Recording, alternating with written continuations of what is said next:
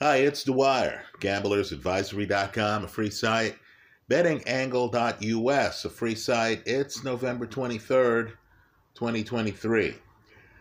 Let's talk about heavyweight boxing, but first remember the opinion you should follow should be your own. Just consider this video to be a second opinion from a complete stranger online. Now, there's a very important interview. It's a very important interview. It's on boxingscene.com. It's a couple days old. It's their talk with, in my opinion, the heavyweight who fought the best fight against Alexander Usyk. And that heavyweight is Derek Chisora. Right in the piece, Chisora talks about how he has established the blueprint on how to fight Usyk. Folks, he's right. Right? Chisora goes further. Chisora talks about what we've mentioned here online. Um, you cannot read Usyk's feints right? He talks about how when you're on your front foot and Usyk starts moving his hands, you've got to start throwing punches as he moves his hands. In other words, Usyk, my words, not Chisora, is playing a chess game where he's trying to feint you into certain positions. He's trying to feint you into not going that last mile. What Chisora is pointing out is that you've got to fight your fight. You can't fall for his feints. You've got to be on your front foot. You've got to rough him up. Now, if you look at the judges' scorecards from the Chisora Usyk fight, you're going to notice that some judges gave Chisora five rounds. Right, folks? That's many more rounds. Many more than AJ got in either fight or that Daniel Dubois got. Now, in fairness to Dubois, I still believe Dubois was robbed. Right? I think there was a lot of acting. I think Usyk was badly hurt. I think Usyk has one of these faces where he, you know, doesn't reveal how hurt he is. I thought the punch that Dubois threw was a legal punch. The problem with the Dubois fight is that Dubois is reading Usyk's feints, right? He then gets the big punch on Usyk, but then doesn't follow it up when Usyk gets off the canvas, right? In the subsequent rounds, Dubois goes back to a passive style. That's not the way to do it. So let's be blunt here. The best fight I've seen against Usyk, when Usyk is a professional, was Mairis Briedis at cruiserweight. The best fight I've seen against Usyk as a heavyweight is Derek Chisora. Understand, Usyk is a guy who went 24 rounds with AJ ultimately stops Daniel Dubois in the later rounds, and yet the best fight at heavyweight was the Chisora fight, which history seems to have forgotten. So, in my opinion, right, you're a gambler, you're wondering what is the style in history that would beat Usyk? And to me, the answer is clear as day. It's the George Foreman style. Right? Foreman, educated front foot, very heavy, very stiff, very controlling jab. Right? Foreman would hit you in such a way that he would move you into position. Foreman is old school. He believes you don't wait on a puncher. I'm sure Derek Chisora agrees with all of this. You don't wait on a puncher. And Foreman had a defensive construct. where he could cover up. It was an Archie Moore crab type defense. He could cover up and be deep in the pocket. That's where you want to be against Usyk. Right now, Foreman was a little bit too young when he fought Ali in the Rumble in the Jungle. Right? Foreman didn't understand that with just a little pacing, just a little pacing, he would have beaten Ali easily. Understand too, when Ali went over to the ropes and crabs up, right? You know, covers up. By the way, that's exactly what Usyk does against Chisora. Had Foreman just taken a step back and relied on one of the best jabs I've seen in the heavyweight division, right? His jab. Had he just taken a step back, keep in mind, Foreman enters the ring the heavyweight champion. Had he just shot some jabs, kept Ali over by the ropes, not overextended himself, there would have been some judges who would have asked the obvious question Could Ali take a heavyweight champion's title being curled up against the ropes? The answer is no.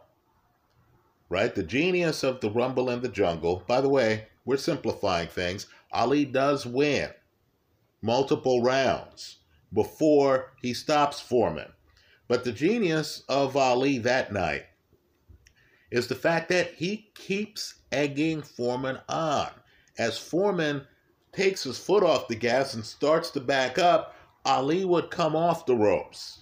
He would lean forward and he would throw a couple of shots. Then he would call Foreman forward. Then, as Foreman came forward, Ali would do things like grab Foreman right? Ali was a clincher. We penalized Lawrence Okolie for clinching. Uh, understand, Ali was a clincher, right? But just to understand, you have to treat Usyk, and Usyk is physically bigger than Sonny Liston, but you have to treat Usyk as if he is a cruiserweight vacationing in the heavyweight division. Now let's ask a big question. And this is why you have a clear betting opportunity here. Can Tyson Fury be George Foreman? Is Tyson Fury the kind of guy who can chase Usyk around the ring? Who's going to throw big shots with both hands? right? Understand, Foreman himself wanted a little bit of space. You'll notice that in Foreman's fight against Joe Frazier, the first one, in fact, both of them, but the first one where Foreman is pushing Frazier off of him. Because understand, Frazier could operate in the deep pocket. Right? Foreman himself wanted a little bit of space. So he's pushing Joe Frazier in a way that the referee should not have allowed. Right now, Tyson Fury, we've seen Tyson Fury in this role. Tyson Fury, and it's it's one of the most important fights of Fury's career. Please don't overlook it. Tyson Fury is in against Steve Cunningham, a fight we keep referring to. Cunningham, like Usyk, is too coordinated is a former cruiserweight. He's too coordinated, he's too fast for Tyson Fury. He's fast to the point where he's obvious with his strategy. Cunningham is loading up on right hooks. Right? He he throws right hooks at Fury, he misses Fury, he reloads on the right hooks. Cunningham is the cruiserweight who is headhunting six-nine heavyweight Tyson Fury. Now, what we learned in that fight, which Fury wins by going dirty. Just like Foreman pushes Frazier, you'll notice Fury is running in and trying to literally roughhouse Steve Cunningham, right? He runs into Cunningham. He's trying to push Cunningham. He's trying to hold Cunningham. That's how desperate he was. What we found out in the Cunningham fight is Fury at six nine the same guy who is too mobile and is too coordinated for Vladimir Klitschko cannot match the mobility, the athleticism, the coordination of Steve Cunningham.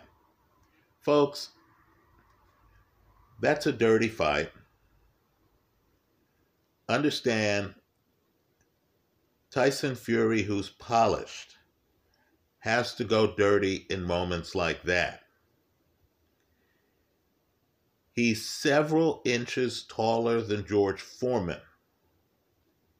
Several. Right? Foreman would lean his punches back. Foreman throws punches differently than Tyson Fury. Fury is more of an arm puncher compared to Foreman, who threw punches like Sonny Liston. In other words, Foreman would have his hand back, look at the film. Then Foreman turns his entire body into the punch. Right? Foreman was heavy handed like Anthony Joshua, but Foreman, unlike Joshua, wouldn't wait on punchers. Foreman is prepared to get hit with shots as he goes inside on Ali right? The Foreman math is the Chisora math, which is I'm bigger, I hit harder than this guy. I'll win any exchange even when the punches land. If you want to see a fight where Foreman is prepared to trade with a puncher and does so, and gets hit several times by the puncher, look at Foreman's fight against Boxing Hall of Famer Dwight Qawi. Right? Now that's an older Foreman. But understand, even when Foreman is in the pocket getting hit with shots, he's trading with you. Right? He's not trying to avoid getting hit. When he opens up, he had a great defense, but when he opened up, he was willing to trade with someone he considered smaller. Now, AJ, simply put, was not. If you look at the Charles Martin fight, and that's a very important fight, I know it's short, but you're going to see AJ at his best. Right? AJ, like Tyson Fury, got by on athletic superior, superiority, right? AJ liked to be more mobile than his opposition. He liked to have a cushion. You'll see it in the Charles Martin fight. Even when AJ's faster than his opponent,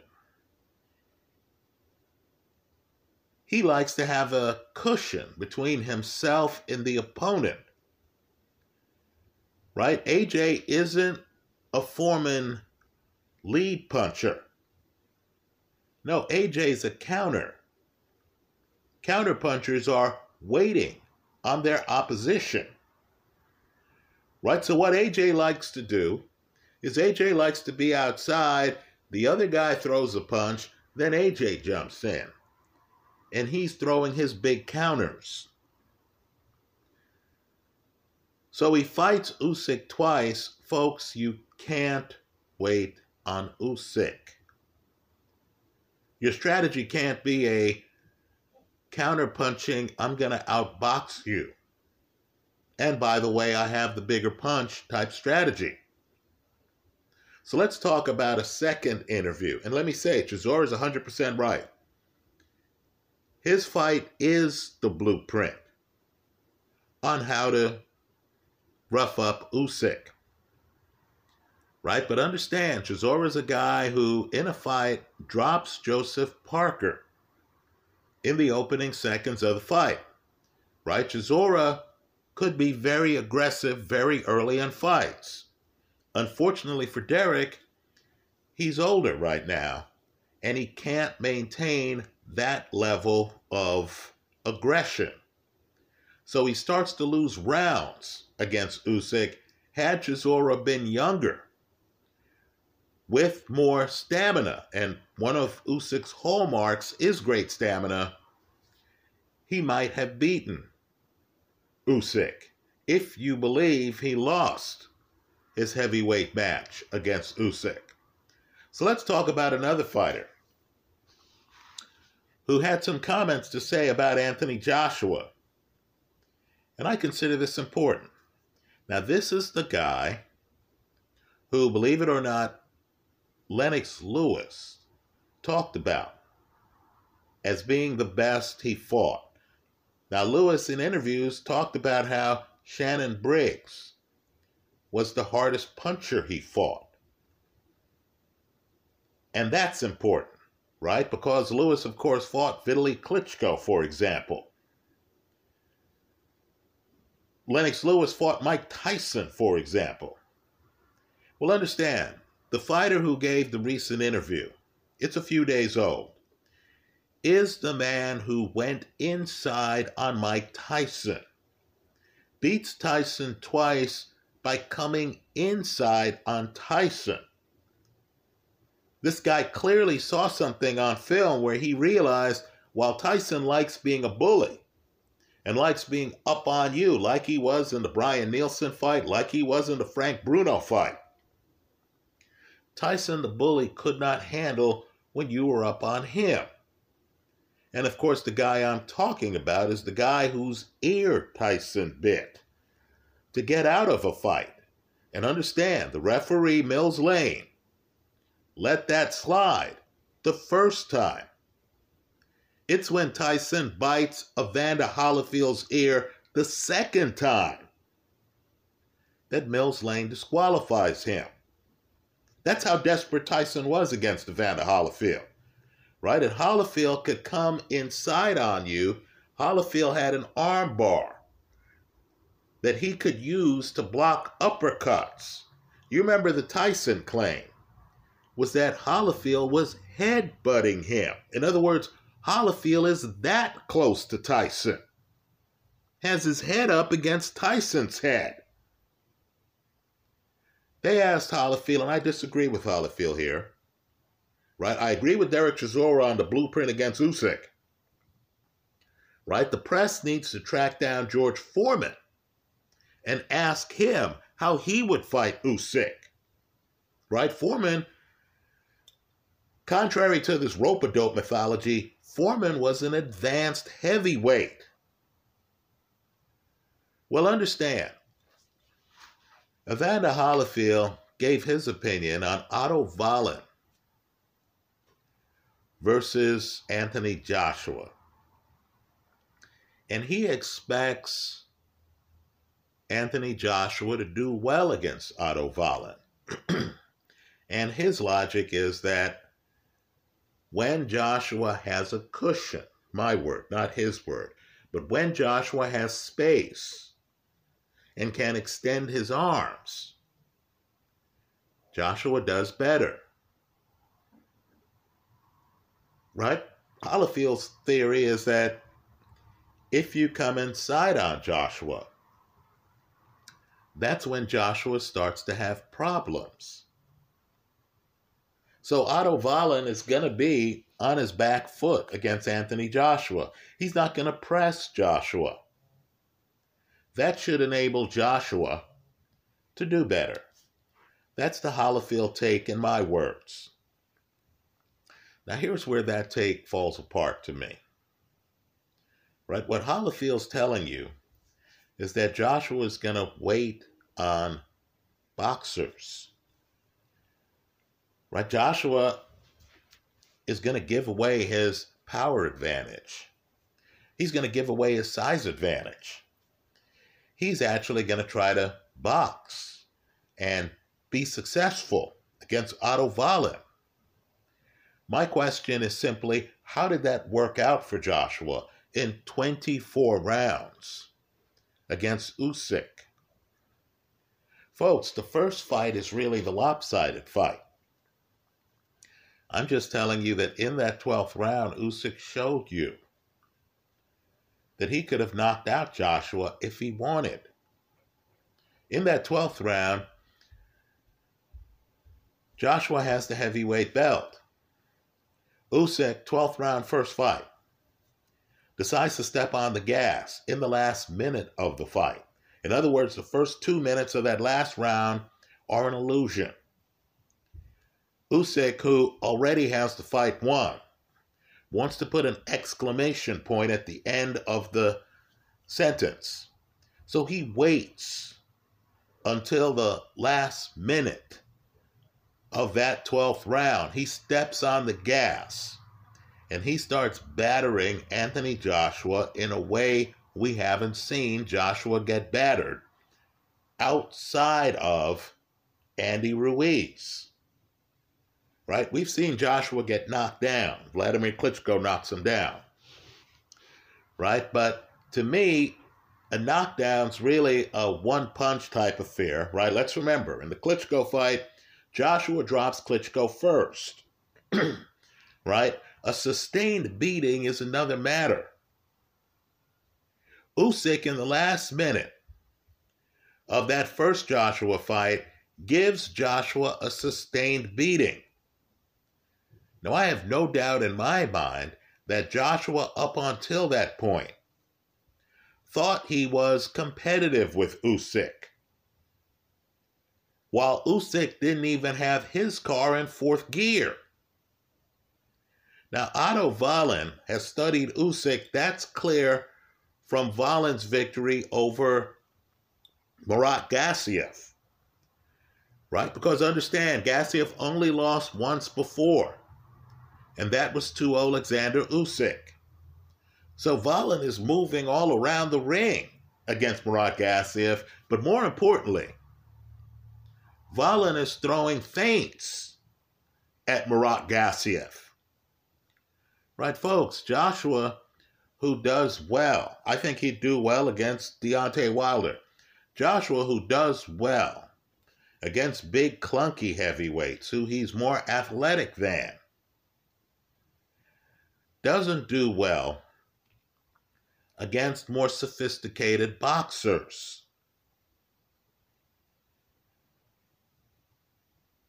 So understand the problem he is going to run into here in his 30s at this stage of his career. Derrick James is Errol Spence's trainer. Understand, Derrick James has a zone where he wants a fighter to know how to operate deep in the pocket, right? Where he wants his fighters to have defense, to be able to stay in the pocket, to shorten their punches, to throw hooks, to know how to lean on a guy, like Holyfield is up close to Tyson, right? Like Derek Chisora is up close on Usyk. Like Foreman is up close on Ali. Right? That's what Derrick James wants. You can do other things. Derrick James has other fighters, right? Who, you know, Jermell Charlo, who roam around the ring and stuff like that. But Derrick James, if he has a fighter who has the punch, who has the advantage, Derrick James wants that fighter to be up close and personal. So here you have Evander Holyfield, the guy who got up close and personal with Mike Tyson twice. The first fight not the ear biting fight. The first fight is the, the exclamation point fight. That's where Holyfield, over time against Mike Tyson, starts to outwork Mike Tyson. starts to dominate Mike Tyson. Right? Tyson has some car crashes late in his career, right? The Kevin McBride fight, the uh, Danny fight, but but just understand, right? When Tyson is closer to his prime, and we understand that Tyson, after he loses the title, is no longer in his prime. Right? Tyson peaks early. But it's the Holyfield fight. When Tyson, closer to his prime, is completely dominated. Just understand it's that fighter who understands that, simply put, Anthony Joshua needs space to operate. That Joshua has a better chance of winning with some space. The problem is the kind of space he's going to have here isn't the type where he's up against some opponent who's a sitting duck, who can't match him in punching power. No, in this Wallin fight, you need to key on Wallin's feints and Wallin's movements.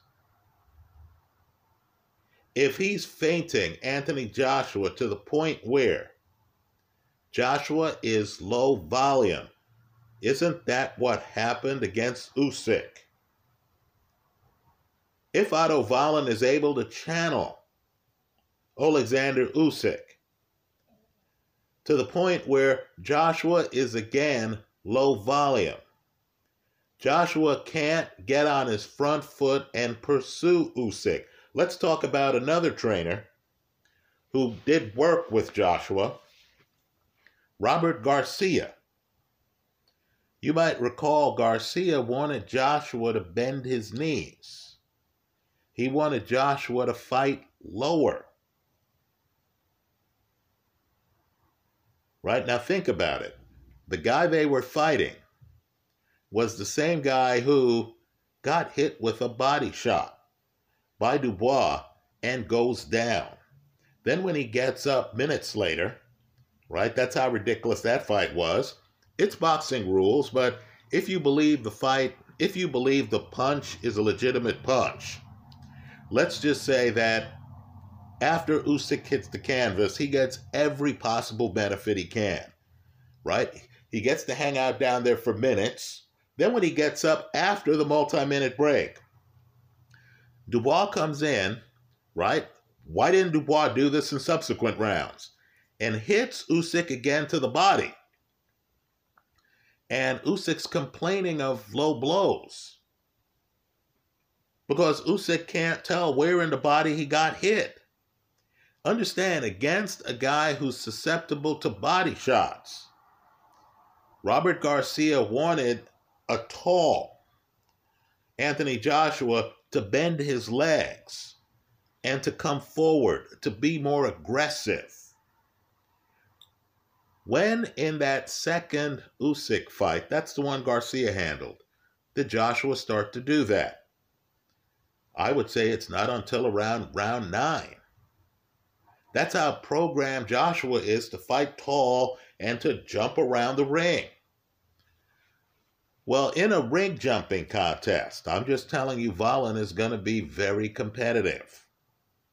That Joshua Wallin fight is going to go several rounds, right? If it goes the distance. And let's remember, the Jermaine Franklin fight goes the distance, and Franklin's not even jumping around. Franklin's in the pocket against Joshua.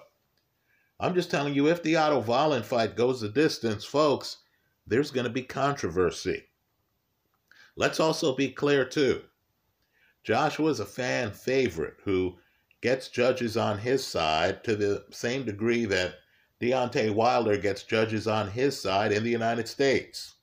Right? Look at these curious scorecards, right? That first Wilder Luis Ortiz fight, what fight were the judges watching? I know Wilder gets the stoppage. I'm not saying Wilder lost the fight, but wow, rewatch that fight and ask yourself, where's Wilder winning multiple rounds against Luis Ortiz?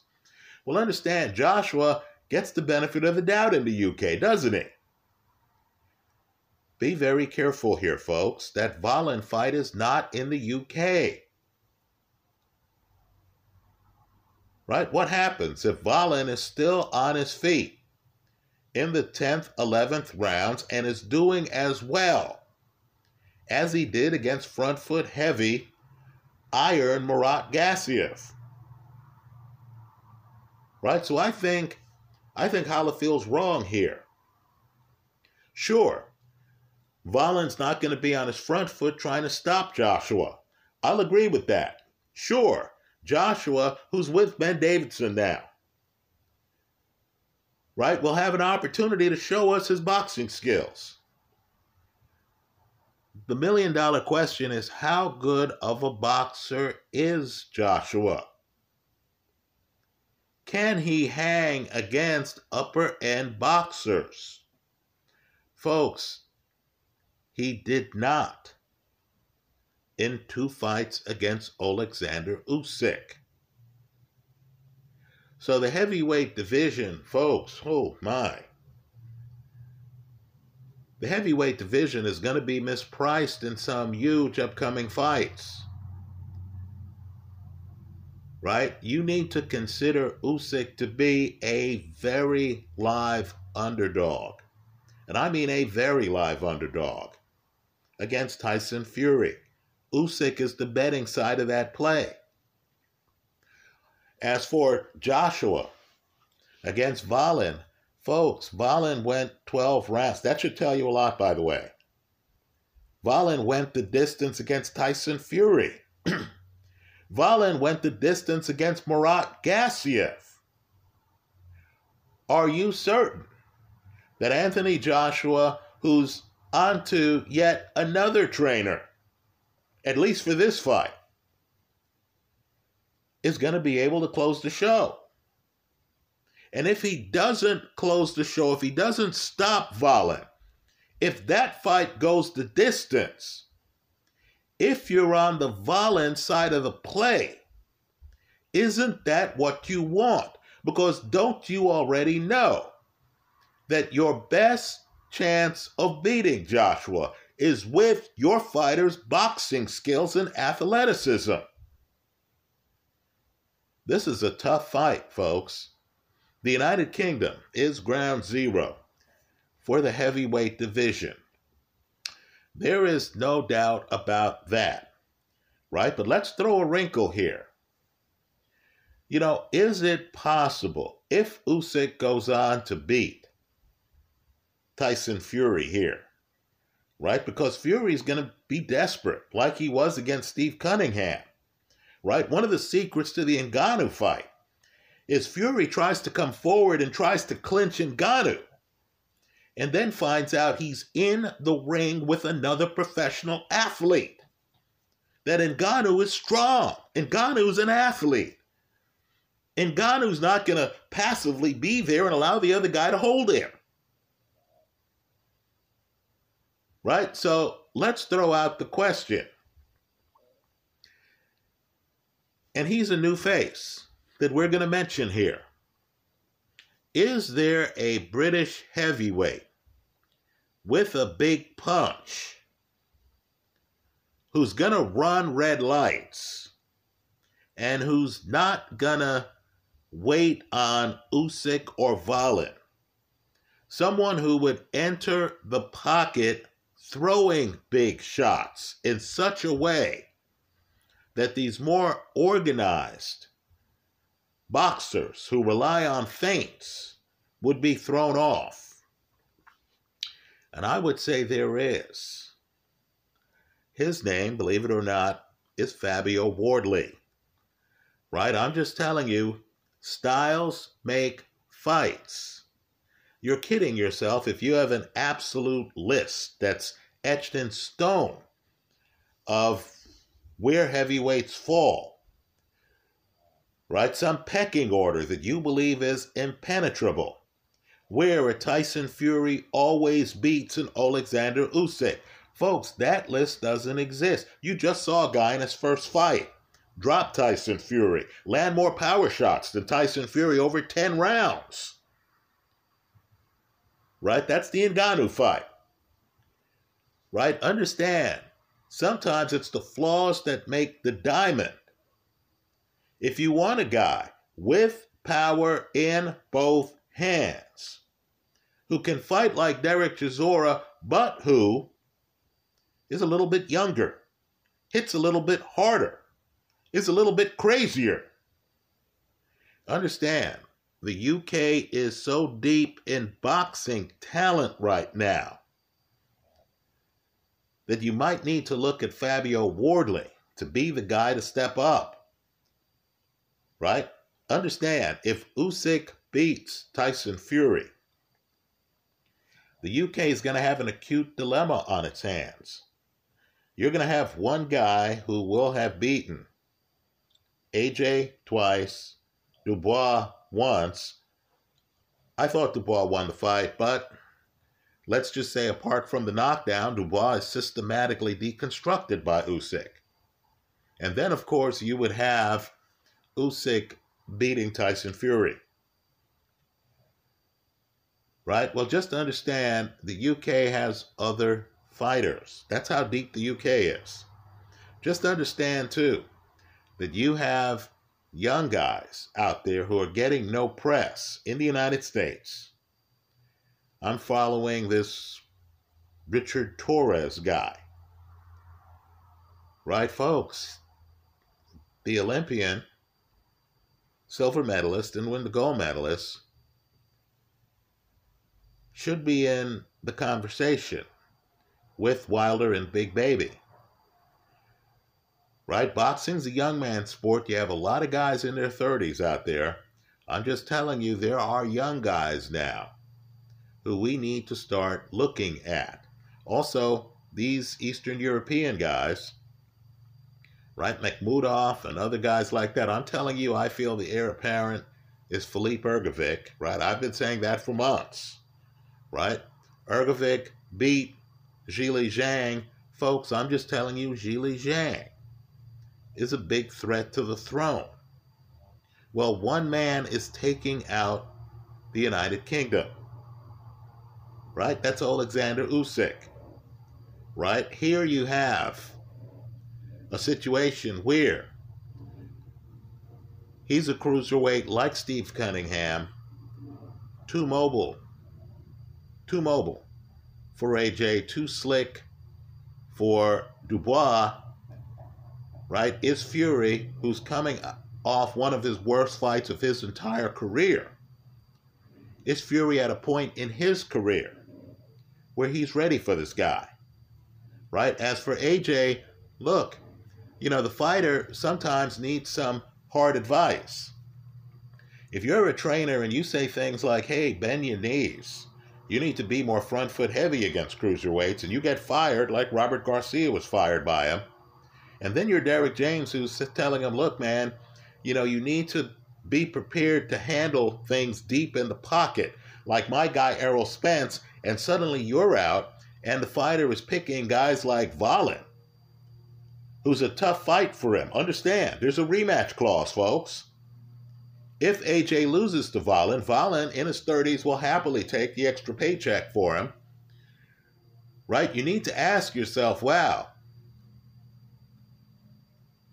is a, has AJ learned anything from the two losses to Usyk?